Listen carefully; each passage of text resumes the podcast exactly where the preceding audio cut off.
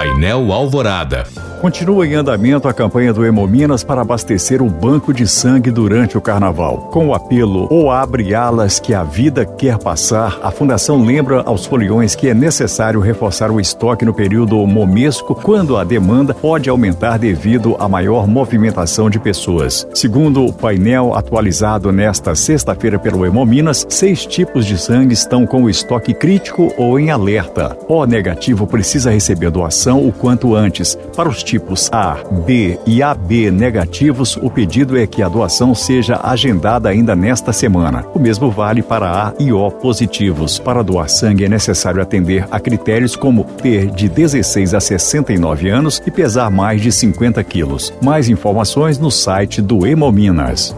Setor de serviços em Minas Gerais avançou 4,6% em dezembro na comparação com o mês anterior, segundo pesquisa divulgada nesta sexta-feira pelo IBGE. O resultado é superior à média nacional, que teve crescimento de 3,1% no período. Três das cinco atividades investigadas em Minas apresentaram alta na comparação entre os meses de dezembro do ano passado e de 2021. O maior avanço foi na categoria Transporte, Serviços Auxiliares e Correios, com crescimento de 20,5%. Por outro lado, a maior baixa veio da atividade Outros Serviços, com redução de 19,5%. Com o resultado, em dezembro, o setor de serviços em Minas fechou 2022 em alta de 12,4%, enquanto a média nacional foi de 6,9%. E por aqui, alertas de desmatamento na Amazônia caíram 61% em janeiro deste ano, a comparação com o igual mês de 2022. Os dados foram foram divulgados nesta sexta-feira pelo INPE, Instituto de Pesquisas Espaciais. Foram 167 quilômetros quadrados de floresta derrubados no mês passado, quarta menor marca para o período na série histórica, iniciada em 2015. Em janeiro do ano passado, o índice chegou a 420 quilômetros quadrados. Para Márcio Astrini, secretário executivo do Observatório do Clima, os números devem ser vistos com cautela. Ele disse que o novo governo tomou medidas que, em influenciaram positivamente o resultado, mas que ainda é cedo para avaliar a política ambiental implementada.